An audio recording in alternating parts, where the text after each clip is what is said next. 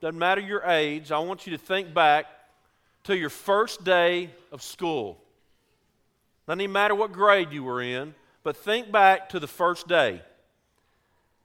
Whether you're two year old starting kiddie college or a daycare somewhere, or you're a college student and somewhere in between, there's just something about that first day of school.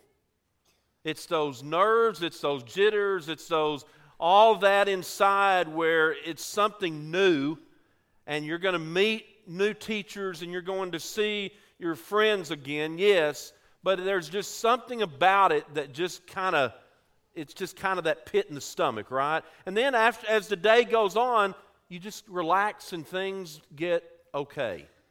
But it really doesn't matter how old you are and what age that is, that comes. And I know this morning what we want to do as a church, what we want to do as people of God, is we want our kids and we want our teachers to know that our prayers are with you. Because as we have just worshiped and as we have just sung the song, we stand on holy ground. And we've been called by God to be a holy people and to live a holy life. And let's face it, sometimes when we are entering back into this world of a different culture and school and all of that, those challenges come, those pressures come, those temptations come. They're all around us. Doesn't matter the age, right? But we want you to know that God loves you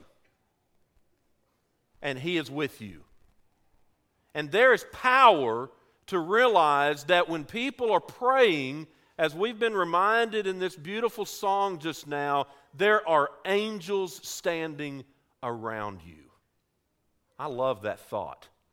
I love that feeling to know that angels are all around us.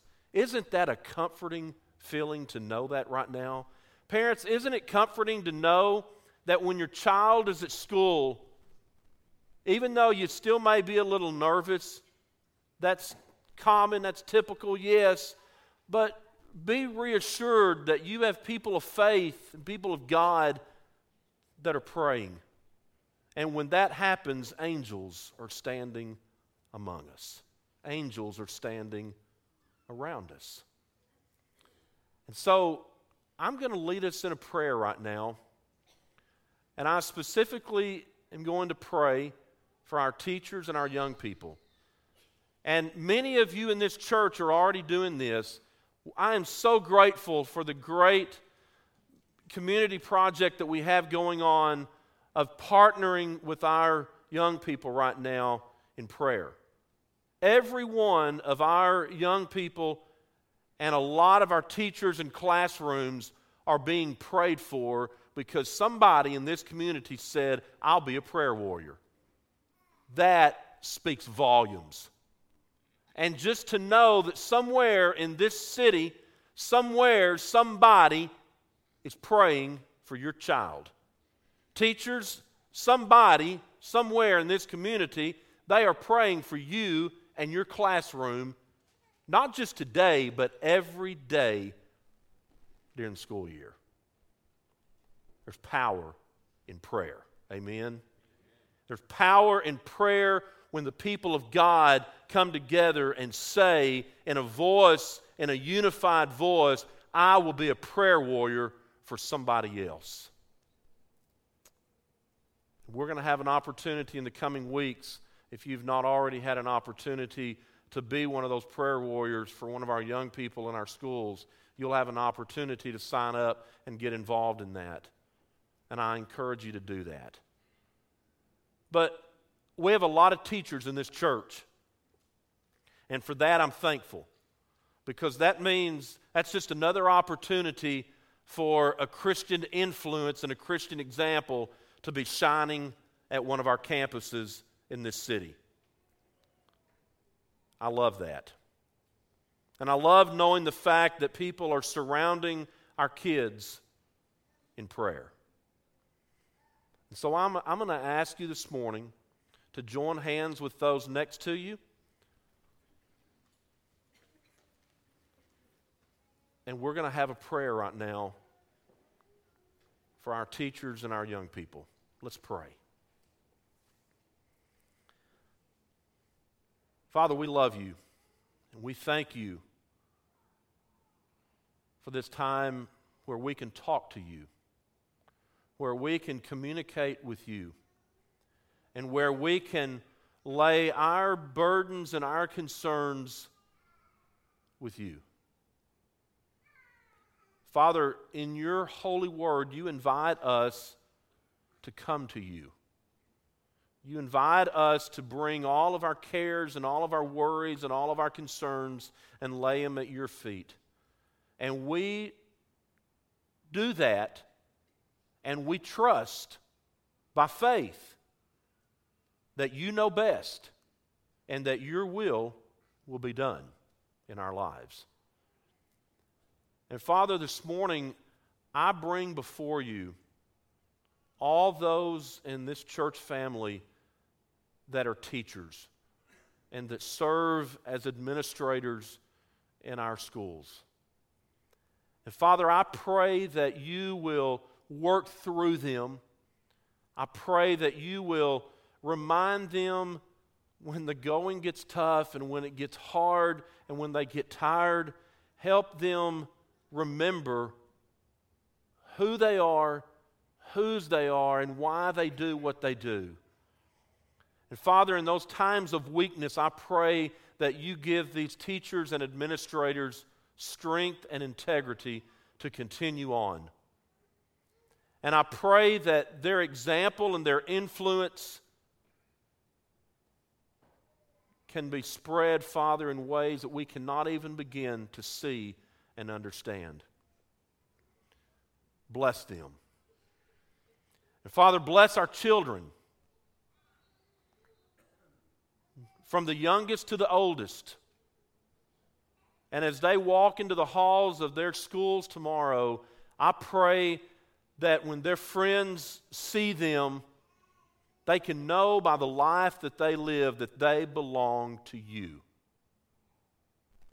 And so, Father, I pray that you be with them as another school year begins, that you help them with choices, with decisions, with the friends that they make, with the things that they say and do and become involved in. I pray that all of that, Father, can be done in a way that you're pleased with and in a way where they are striving to stay as close to you and your heart as possible. Bless them. And for the parents, Father, and the grandparents, bless them. Thank you for the light and the example that they are to their children and grandchildren. Continue to use us, Father, in your ways. Father, we thank you for Jesus. We thank you for the life that he lived and the example that he set. And may we walk in his path daily. Bless us all, Father, as we strive to be your people and to do your will. And it's to Jesus' name that we pray. Amen.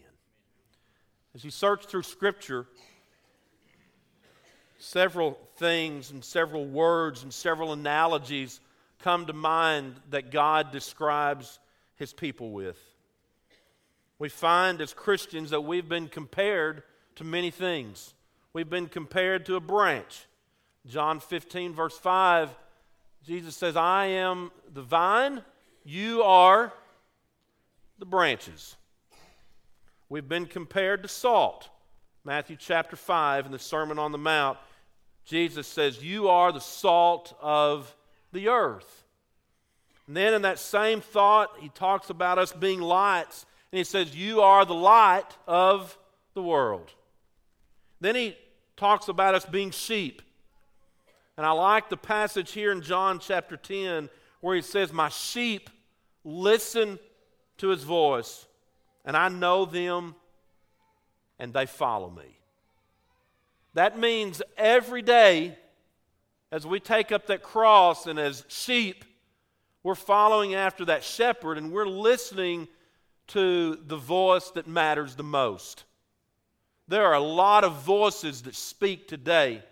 There are a lot of voices that speak to try to get our attention, to try to get our devotion, to try to get our commitment off of God and on to whatever it may be.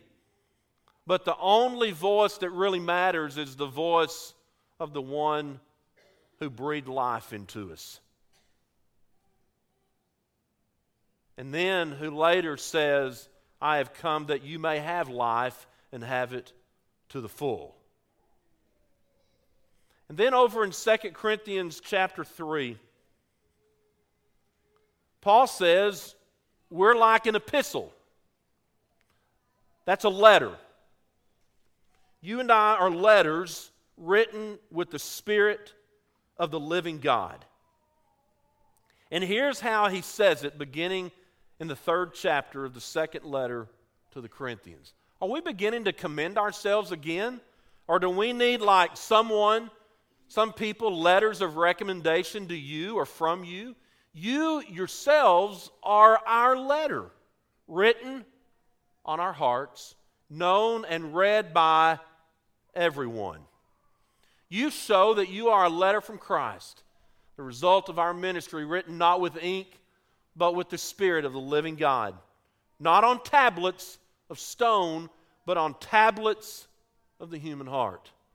Such confidence we have through Christ before God. Not that we are competent in ourselves to claim anything for ourselves, but our competence comes from God. He has made us competent as ministers of a new covenant, not of the letter, but of the Spirit. For the letter kills, but the Spirit, the Spirit that He left us, the Spirit that resides in your heart, it's a Spirit that gives life. Paul says, Your life is a letter. Now, we know, just like as we read the letters of the Bible, and as you open up letters that come in your mail, we know that letters carry messages. Letters are a way of encouraging us. You have uh, friendly letters, you have thank you letters, you have letters of congratulations, you have letters of sympathy, there are love letters. I mean, there's all sorts of letters. In Scripture, we have letters where a writer like Paul is addressing a group of people. He's addressing the church. In this instance, he's addressing the church at Corinth.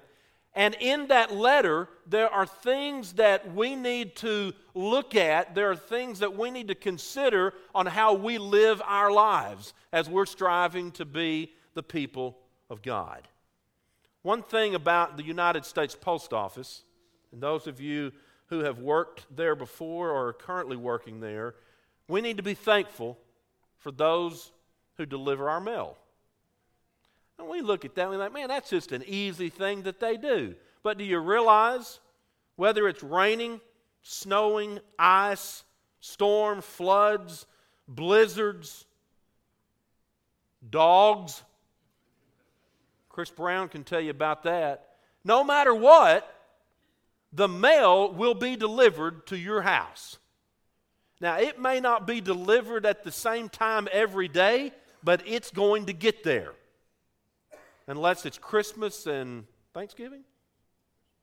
Christmas is the only day. That's right. Okay? It's going to get there.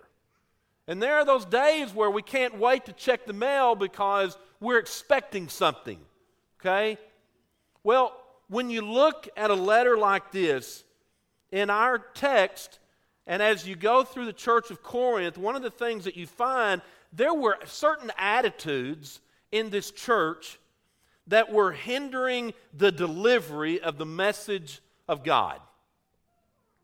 There were attitudes of selfishness, there were attitudes of non commitment, there were attitudes of pride, there was attitudes of I don't like the way that he spoke to me, there was attitudes of I don't want to follow this person, so I'm going to come over here and follow this one instead. I mean, you had all these different attitudes, and what's at the core of that is they just wanted to do their own thing. They wanted to be their own people, and they were struggling with following that of what God wanted them to be. So easy to get wrapped up in that. And so, through a letter like this, Paul comes along and he's begging the people and he's reminding the church once again that even though you've had all these struggles in 1 Corinthians chapter 1, even though you've had all these sins and all these things as a part of your life, you are still the people of God. You are still the church. You are still sanctified, which means to be set apart. You're still God's chosen one.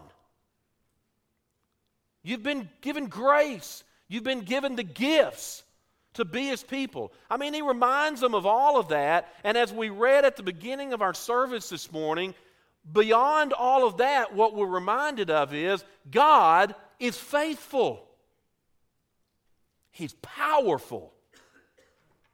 And so, as we send our kids and as you teachers enter back into another school year, remember people make a lot of choices, people make a lot of decisions, people make a lot of commitments, but always remember this the God that you serve is always with you.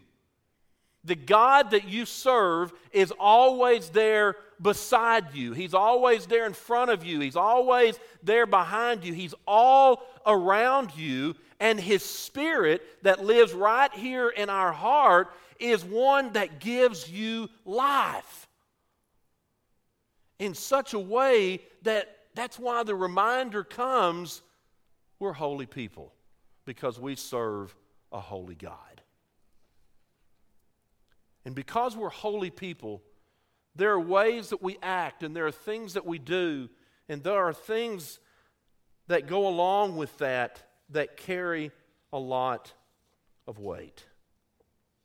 And so Paul makes an interesting statement that helps us understand that one of the reasons that God puts such a big emphasis on holiness is the fact that your life is a letter.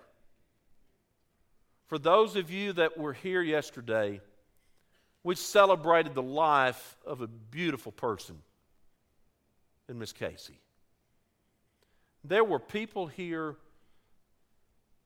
that had an impact an impression from this lady. Because for 28 years, she walked into a classroom. That was her home away from home. And as she entered into that classroom and had an opportunity to teach over a thousand students during that time, she gave her life away to those kids.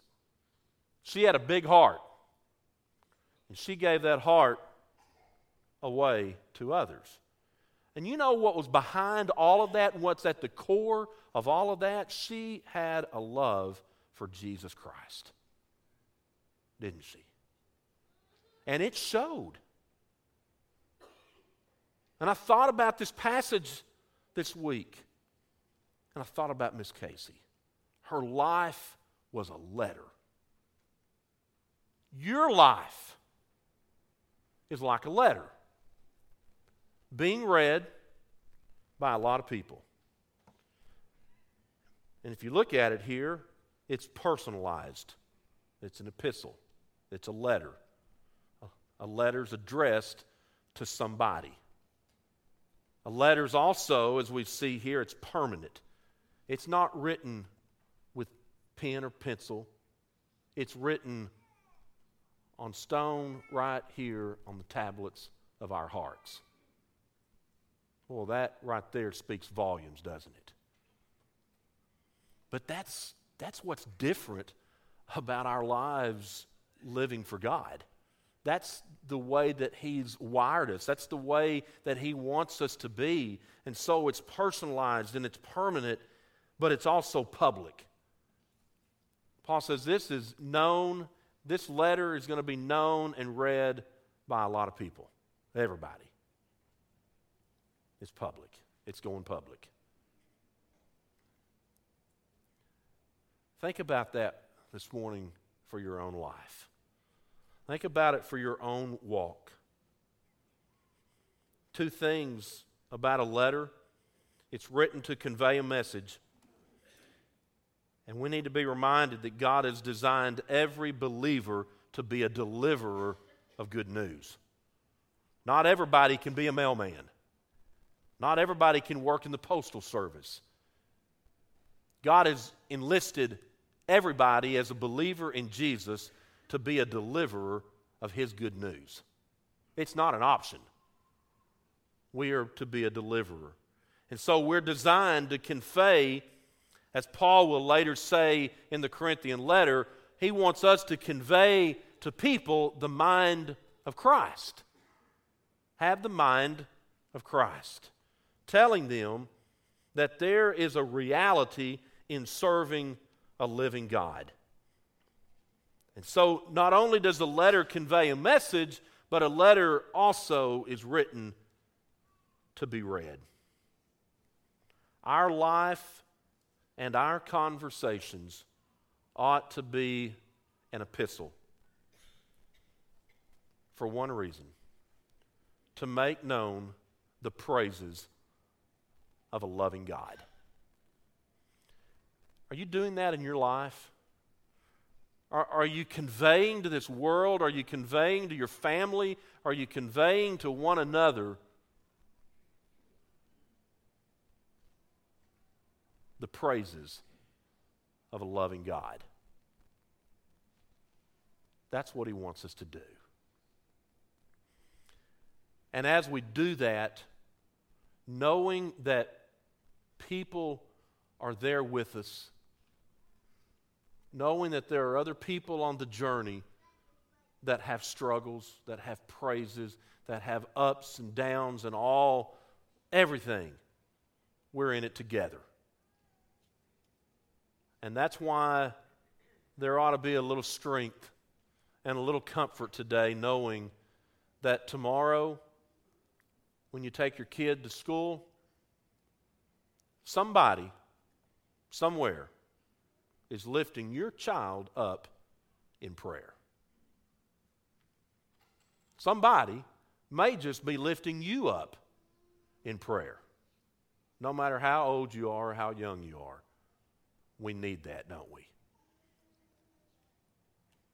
Let's be reminded our life is a letter. May we go out and through that letter, may we convey the greatest news that's ever been delivered.